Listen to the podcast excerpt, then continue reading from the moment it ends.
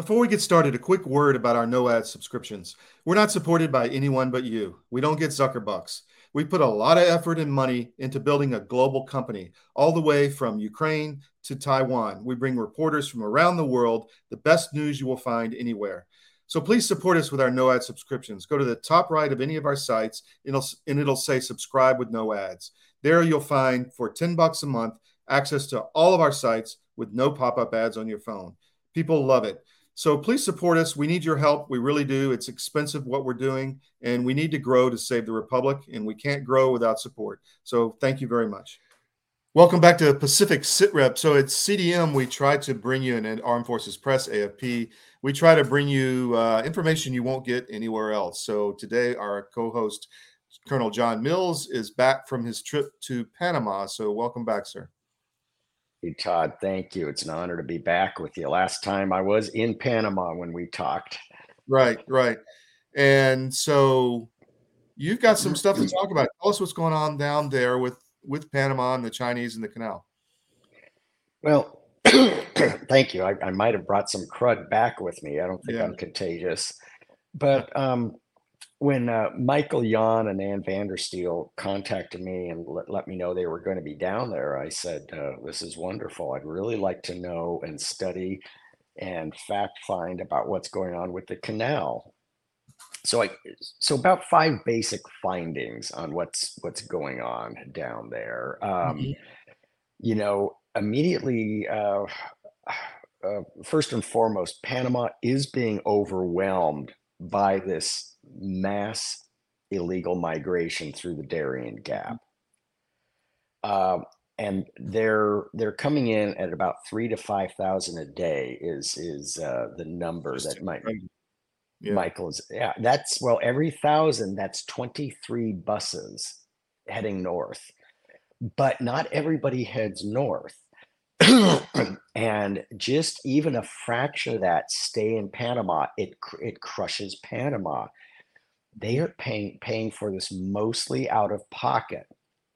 Mm. Um, and uh, there's a UN presence that is very disturbing, and I'll get to that in a moment.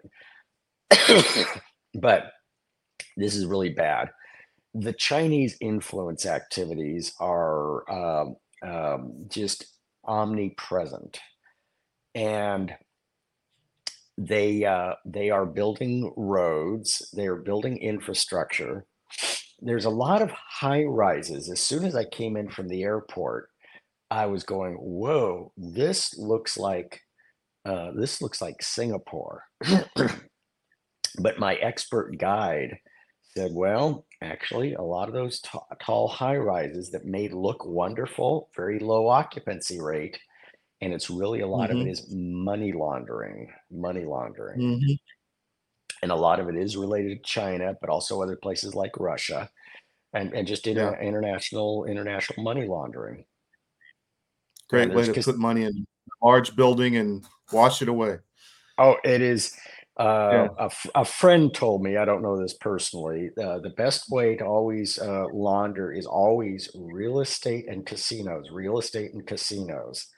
And mm-hmm. guess what? There's also a lot of casinos in uh, Panama. So um, the next thing is um, the uh, Panama wants America. There is this gross misunderstanding of the handover treaty, and a lot of it I really blame uh, uh, on U.S. State Department. Of course, because, because after after the invasion to remove Noriega and people, you know, that's what that that's where it really begins to the story begins to get very confused because State Department just says, just presumes, oh, because of the invasion, they don't want us there. Uh, that's absolutely false. Noriega was not popular in Panama. He was a murderous thug.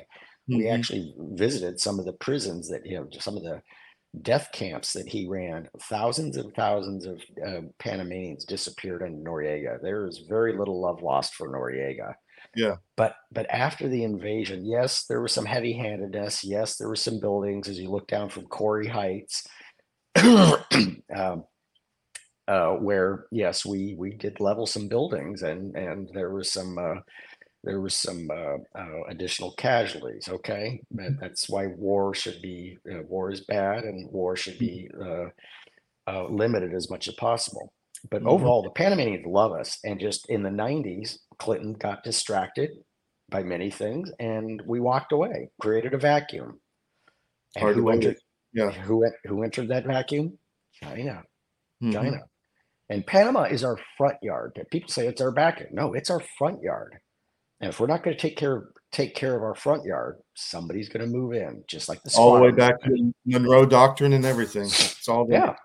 Yeah. hmm And the next thing is the failure of the U.S. ambassador, Ambassador Ponte. I'm sorry, I to do a little bit of crud. The uh, Grace, we'll forgive you. Thank, thank you. Um, she's okay. She, you know, just by her bio, definitely left of center. Okay, I'll forgive her for that. Mhm. But clearly, um, her priorities are transgenderism. Okay, Mhm. this is what I, this is what I learned in Bosnia when I did my my first tour in Bosnia. USAID would always talk about women's reproductive rights. This is right after people just got done shooting each other in the head, blowing up, up each other's houses, and cutting each other up and making sausage. And I'm not making that one up, making Yeah, sausage, know. sausage out of each other. And but they always said women's repro- re- women's health rights. I go, well, yeah, I'm for women's health rights. What is that? But after you after you talk to them for about an hour, it's not women's health rights; it's abortion. Of course it That- is. It's all about abortion. So right here, it's this cult of transgenderism. The people of Panama need infrastructure badly. They need a sewage system. Their sewage dumps straight into the ocean. They don't have a sewage mm. system. They don't have many bridges. The Bridge of America is badly needs replacing. Um, the uh, they actually don't have a true postal system. They don't have they don't have a postal address system they they need they need help, but they don't need lecturing. And uh, the U.S. ambassador is on the wrong topic, wrong issue, and Panamanians are offended by this. And then finally, America really needs to return. Really needs. We can't just block China. we need to get American companies down there. What happened to Bechtel? What happened to Parsons? What happened to Jacobs? What happened to AECOM? Where are these companies at? Who told them that Mhm. they were to disappear off the face of the earth? The uh, you know we have to give the government can guarantee loans. Uh, the U.S. government can guarantee loans, and we we have processes in place to make sure this is not a uh, student loan bailout program. Um, and and and let's get down there and return with some flash and pizzazz. Panama wants to be close to America now. and being a DoD guy, I'm always, yeah, we're going to return and we're going to reopen Howard Air Force Base and we're going to reopen, uh, you know, uh, Rodman Naval Station and Colón and all these things. And I go, just they don't want to see an overt military presence, but things such as humanitarian affairs, civil affairs, civil affairs units would be perfect to help do all the uh, site surveys with uh, functional governance. That's perfect mission for civil affairs and i think the only service that doesn't have a civil affairs i mean the army marines navy all have civil affairs units.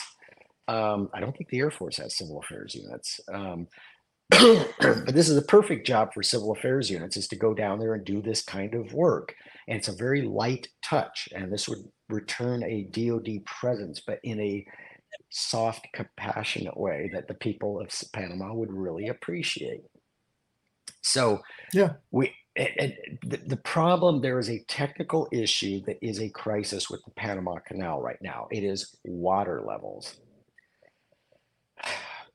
The Panamanians redid the locks, which badly needed updating and expansion because the old 106 foot standard uh, width was just tiny. Okay, now I think I think it's now up to about 142, 150, 160, somewhere around. But it's much wider, much longer, much deeper. Mhm. World economics was based 15 years ago upon the decision by many players in the supply chain to move to what are called 20, super Panamax ships, 20,000 container and above ships.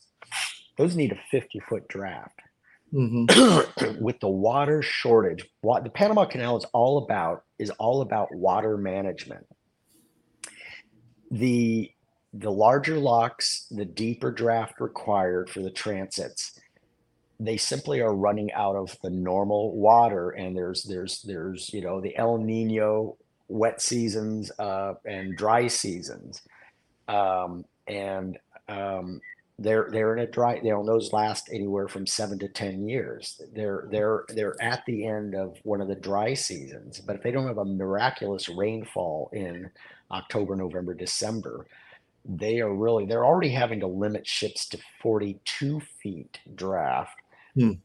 which those super Panamax ships a lot of those were 50 foot drafts. That is a that is a lot. They had to do a lot of dredging.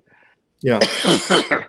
But they still don't have uh, the depth. They're having to limit. So that means a super container ship comes in has to offload at the chinese port on one end. The, the Chinese don't own the, the canal; they own the ports on each end, and mm-hmm. they own a lot of le- a lot of a lot of legislators in the National Assembly. Hmm. But that's that's the issue. So they they have they have uh, corrupt members of the National Assembly. You know, Goldbar Menendez. We have our own. Okay. Yes. Uh, so the big guy. Yeah, the, yeah, the big guy. yeah, yeah, which which now is his brother. Now it's being revealed the FBI was sitting on his brother's uh, testimony that yeah, he they were out getting the contracts from China. Mm-hmm. But but these ships have to come in, and offload some containers to make themselves lighter, to raise their, uh, you know, make their draft shallower, and then they go to the other side and then they reload, and it's just like wow, that is super inefficient and expensive and time. Uh, yeah, so we got a we got a water crisis, and part of that return to Panama is the U.S. Army Corps of Engineers is down there in some mode, but it's kind of funny. Mm-hmm. I was mm-hmm. talking, I found in public reporting that the Army Corps of Engineers is under contract to provide technical oversight, not actually do the water management, but provide technical expertise. Hmm. Some of the Panama, some of the members of the Panama Canal uh, uh, uh, uh didn't even realize that. Said, and you know, it's like, oh, that's interesting. Well, I found that in public reporting, and and some of the people who work down there didn't even realize that. I mean, I don't know what's going on. Maybe they're really hush hush about this, but I did find it in public reporting. But the Army Corps of Engineers is a trusted uh, expert in this area. There's talk that they've come to agreement to build a second dam and reservoir, but that's they haven't turned they haven't started uh, uh, turning uh, you know turning dirt yet on this. Uh, so this is five to ten years in the future. They need that water now. And then i'm also very concerned that our chinese cyber capabilities uh, just leaving that spigot on a little more to let a little extra water because every time you you do the locks you flush fresh water which is also needed for drinking. That is their primary source of drinking water is the lake gatun mm-hmm. gatun lake every time you do those locks, it flushes a huge amount of uh, water out into the uh, in fresh water out. So, are the Chinese playing with this? Don't know. Hmm. Very interesting, Colonel. Anything else our audience needs to know about uh, as far as uh, happenings with the Chinese in that theater? Yeah, we we need a much better proactive uh, presence uh, to really counter Chinese influence, and not just chase, not just stiff arm, because we stopped one big bridge, bridge project. Okay, great. Now bring in American companies to do the work. I don't think that's going to change until we get a new administration, but um, probably not. Anyway, thank you for your time, and we'll see you next week. Okay. Thank you, Todd. Appreciate it. Always an honor. Before we get started, a quick message on how to protect your family. We all know the next big one is coming. They're masking everybody up, and they just approved the new vaccines, testing them only on 20 mice. Yes, it's a joke, literally. The medical establishment is not to be trusted until things change. So, how do you protect your family? If you go to twc.health forward slash CDM, you can see their new emergency medical kit. It has a group of medications that will protect your family in most emergencies medically, anything from a tick bite to the new COVID to bubonic plague and other things like that. So go to twc.health forward slash CDM, use promo code CDM, and you'll get a 10% discount. The kit basically covers one adult, so you may need to buy more. twc.health forward slash CDM. Thank you. So we are back on Pacific Sit Rep with one of our most interesting guests. Commander Salamander has a long history, uh, and that's a pseudonym, but he has a long history in naval operations. Uh, welcome, sir, back to the show. Well, thank you very much for the invite. I guess I didn't disappoint too much the first time around, but it was great to be with you, Todd. Well, we, we always love robust discussions. So we've been talking a little bit prior to the show here. Uh, and let's start off with the Chinese economy, and then I want to shift to uh, Eastern Europe. But so, um, you know, I have a Wall Street background, and, and I tend to believe, as you mentioned, that China's economy is much weaker than we understand, and that there are threats to the regime inside. What are your thoughts on that? I think I think that's spot on. There's the first problem having, a Wall Street background. You know this. It's um, anything involving the economics. You need to have good metrics. You need to have a good data set you need to have some re, uh, some reliability and the ability to audit what you're receiving, and nobody really has that uh, in mainland China. I think that's why you see you know, really smart people, people who I, I think are trying to figure it out.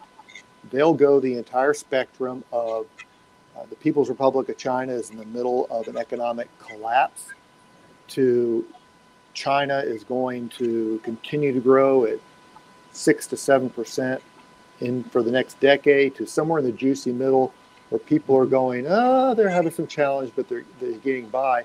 But I think it's it's it's critical to understand what's driving things is they and you have to give them credit for what they've done in the last 30 years to bring mm-hmm. that country up to the position that it's in, but also the fact that command economies and economies that don't allow the free flow of capital and ideas do not, in the long term, sustain themselves very well. The Soviet Union had a tremendous period of growth from about 1935 to 1975, but ultimately wasn't sustainable because of the, in, in, the contradictions and inefficiencies that come into play. And I think there's lots of indications that that is what's happening on the mainland of China, which folded into the, the thing that nobody living and really nobody in written memory has experienced is the demographic collapse that's happening in East Asia. Some people might be familiar with, with some of the issues in Western Europe, but that's nothing to co- compare to what we're seeing in East Asia. And the only data we have that is good and reliable uh, is coming from Japan. And Japan has had mm-hmm. to deal with this but Japan has an open society. They have a very high tech society, a very urban society, um, a very cohesive society. Uh, the, the People's Republic of China, you know, that's why I like to refer to the uh, as the PRC by just China itself, because uh, in the PRC, you know, Han Chinese, that is their ethnic group, but it's a multi-ethnic country it really is um, a quasi empire in and to itself, whereas Japan has a lot of advantages in the fact that it's a relatively homogeneous, high tech, open society with democratic structures that has been able to adjust pretty well in the last few years. They've, they've had a, a very tough time the last um, 15, 20 years or so. But you can see where they've managed to maintain their societal cohesion their um, relative economic prosperity because in the systems that, that we have in the democratic West or West adjacent, which I think you can define Japan as that, parliamentary democracies, uh, constitutional monarchies, whatever, uh, they can take and flex and adjust to these stresses. The People's Republic of China, they're going to they're going through that the same amount of stresses, but they don't have the type uh, structures of civil society that I think will give them the flex to be able to respond well. So maybe they'll do great and we can continue like we've been doing since the end of the Cold War, where it's all about economics and capital and uh, levels of debt and things like that. But I, I don't think we're going to be that lucky. I don't know what direction it's going to be. The only thing I do know is uh, people who are really sure of what's going on in China uh, they're either fooling themselves or they're trying to fool you. One of the two. Just the data's not there. Yeah. Well, they um, they've shuffled the deck with the military leadership, which tends to you know look like some kind of purge to to consolidate you know Xi's power. Um, do you feel that way? Yeah, exactly. Because the only real threat to an authoritarian regime is uh, other people who have access to the levers of power. That has to do with, with people, loyalty, uh, and the threat or application of violence. And uh, the Communist Party of China wants to maintain a stranglehold on that. They've been pretty good and have a good history of keeping their military in a box. But when a nation goes under great stress, uh, there, if the if Chairman Xi feels that his generalship are developing too much personal uh, power, then he's going to clear those off before they, they grow in any respect. Because that's really the only thing that can uh, now, I think, threaten the uh, power of the Chinese Communist Party. I think there was a window maybe 10 years ago where some of their, um, like, uh, like Ma, some of their economic billionaires were accumulating power centers of their own through money and finance.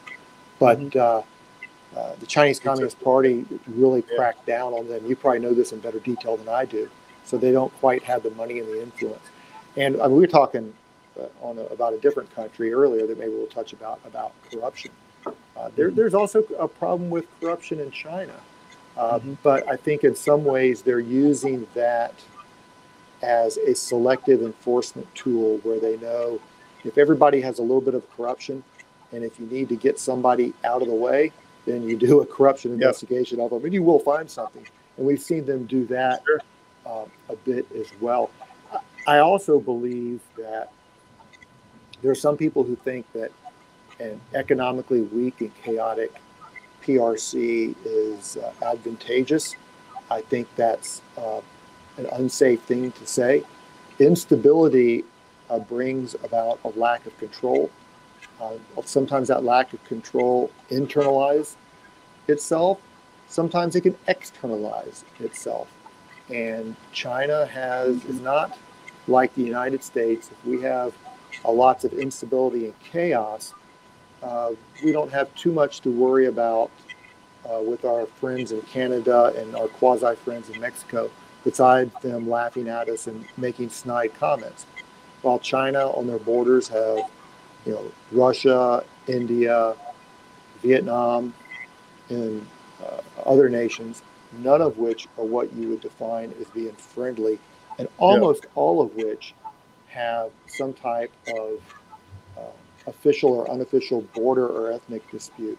So that's there's there's always that danger that they could e- easily click over their borders if their internal chaos externalizes itself. And then, yeah, who, who knows what the other four or five moves on the chessboard are from there. Yeah, I think you're right. Uh, with respect to Mexico, I, I, agree with you with the Mexican government, but I, I would put to the audience that we don't have a southern border at this moment. It's controlled by the cartels, which is a highly dangerous national security issue in itself. Uh, yeah, um, I'm in full alignment with you there. There is um, that besides, I think maybe um, whatever the state Monterrey, Monterrey is, uh, most of the northern border areas of Mexico is no man land even for the Mexican government. Uh, yeah. which is which is which has always been a shame. I one of the things that uh, as a young man that, that, caught my attention, if you've ever read the uh, uh, General slash President Grant's, lack of a better phrase, autobiography, his book. Yeah. He talks about his experience in Mexico during the Mexican American War, and it echoes through every period. Mexico is a, a nation like ours that is blessed with tremendous resources, a great climate, hardworking people, but they've never had good governments. They've always been struggled with lawlessness, uh, lack of rule of law, uh, corruption. It's just it's just a, just a shame. But you're you're exactly right. Yeah, the southern border it's not so much a threat from the Mexican government, but uh, all you have to do is look at how many people have died of, of fentanyl overdoses the last decade, yeah. and that tells you we do have a, uh, a, a, the, the, cartels are wage, waging a war against us uh, with money that we pay them through our own drug problems. I would posit that the our current administration is involved in that war against us with them, but that's a whole other episode.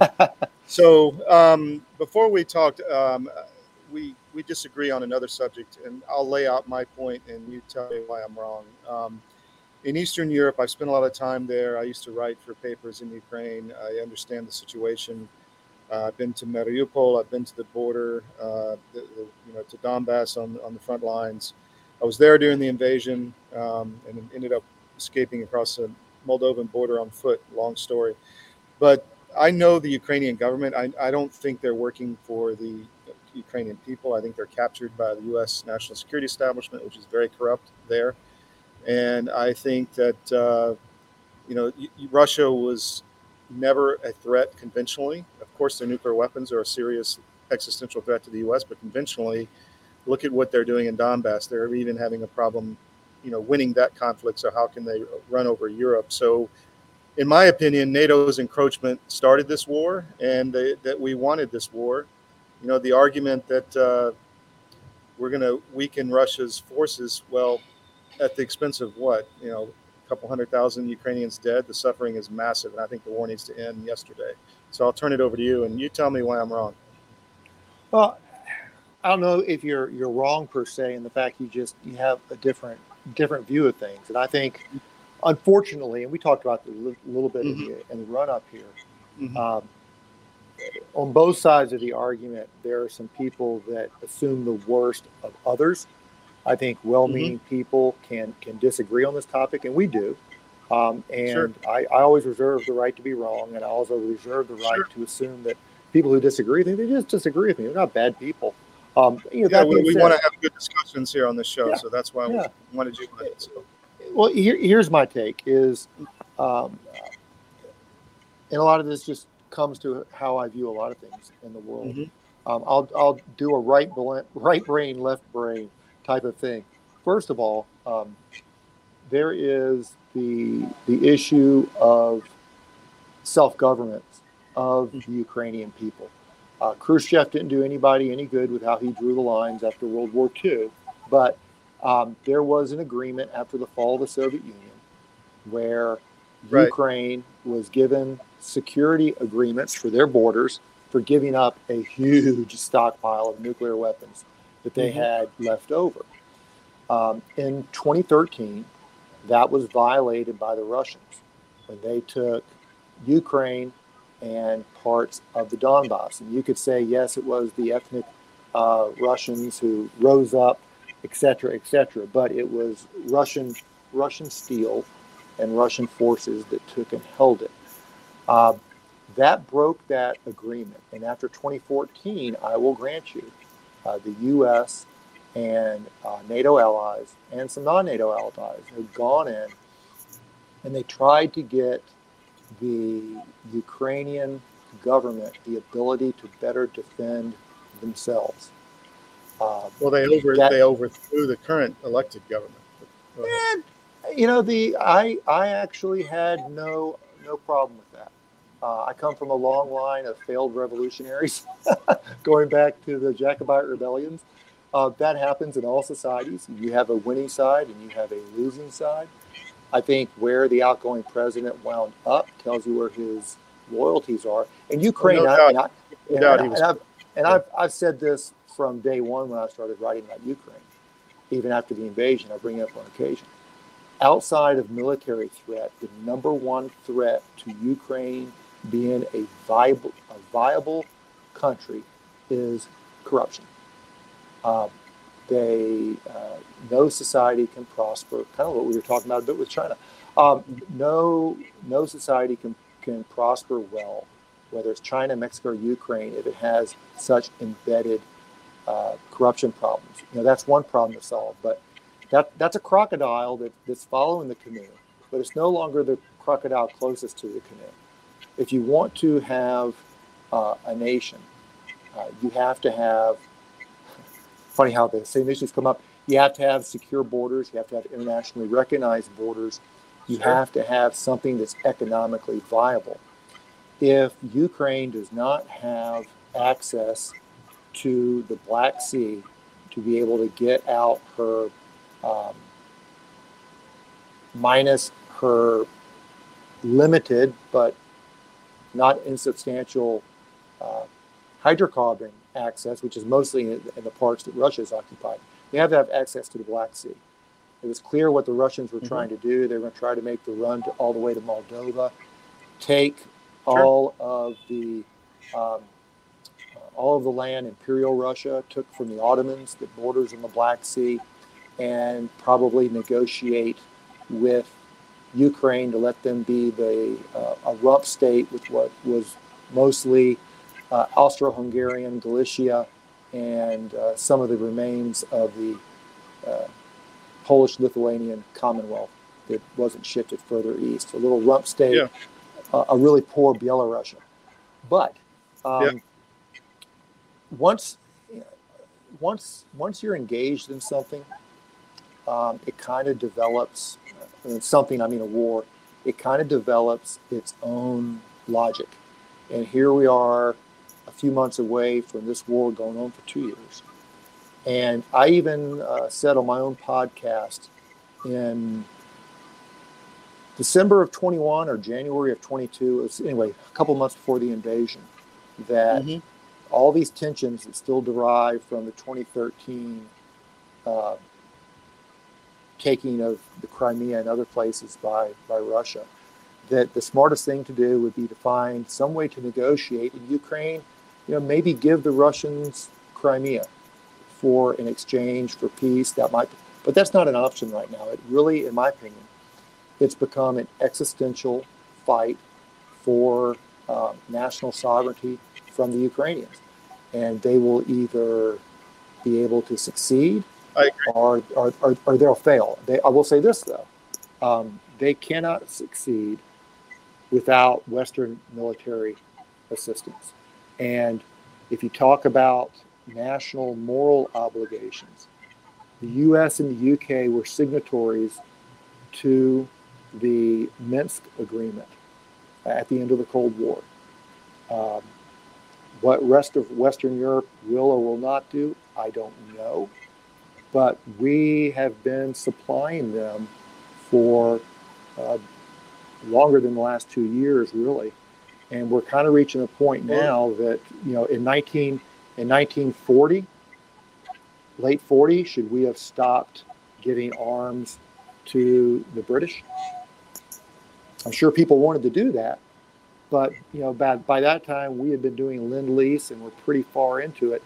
Um, I think there is a question of your moral culpability if you are helping somebody fight and then before you've reached a, a critical inflection point for either defeat or victory, if you remove that support, knowing very well what that will result in, then you own that too. And if I don't, I don't think under Let the me jump in there. Yeah, yeah sure. I, I, would, I would say that um, the war is lost, that the level of losses on the Ukrainian side are so massive that they're down to about 20 million people in the country. Half of those are old people. The war cannot be won unless NATO forces get involved, which I think will be a massive, massive mistake. Zelensky could have agreed to the, could have followed through with the Minsk agreements. He didn't. He campaigned on it, and then he flipped and went the other way to get the war started. And uh, I just think we've lost all moral authority there. I mean, we, our, our leaders are corrupt. Our president is involved in laundering money there as we speak. Um, and if you know anything about Russian history, approaching their borders and putting biolabs in country and, and talking about joining NATO, of course the Russians are going to react. I'll let I'll turn it over to you. Well, you, you need to, we all need to try to, as best as we can, I think, appreciate from the Russian perspective. Uh, and I, Russia is Russia. It's not a Western nation. It's Western adjacent. Mm-hmm. Um, it's their own thing. They're not an Eastern nation. They're not a Central Asian nation, though they have the influence. They're kind of a, a nice little mix of their own thing. Uh, they have uh, geog- whereas the U.S. we are blessed by beautiful geography. We've got these two oceans on either side. We have mm-hmm. nations to the north and south of us that are relatively benign. Um, uh, we've you know, lost we've lost two wars against Canada and we won one war against Mexico, but that was all uh, over well over a century ago. Um, mm-hmm. Russia doesn't have Russia doesn't have that luxury. They're they are surrounded by invasion routes, and uh, mm-hmm. a couple of those invasion routes go right through Ukraine. And if you're an insecure nation whose entire history has been one of subjugation, blood, and violence, you're not going to easily give up the route for other people, whether it's next year or next century, to come rolling in. Um, and the Imperial Russia fought the Ottomans very hard to get that part of the Black Sea coast. Um, it's, uh, I think, at one point is even called New Russia, the um, where the fighting is taking place right now at the very southern part of it, going through Kherson up to Odessa uh, before the war, and you know this better than I do, um, Odessa was, is, and might in the future, who knows, be a Russian city. Uh, full stop. But it just happened to be yep. in, in Ukraine. Probably going to. And and the you know the the president you know President Zelensky in Ukraine right now, Russia is his, is his native tongue. He's never spoken Ukrainian well, from what I understand.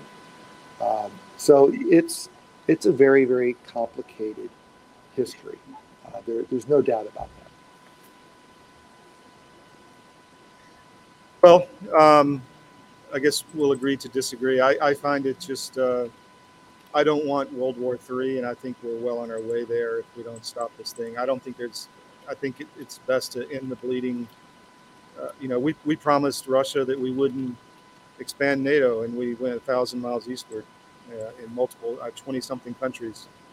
So I tell, you know, I'm not a Putin fan. I, I, I, know what he's done to the Russian middle class. I know what he's done to the, to the, uh, you know, it's an oligarchy, it's a kleptocracy.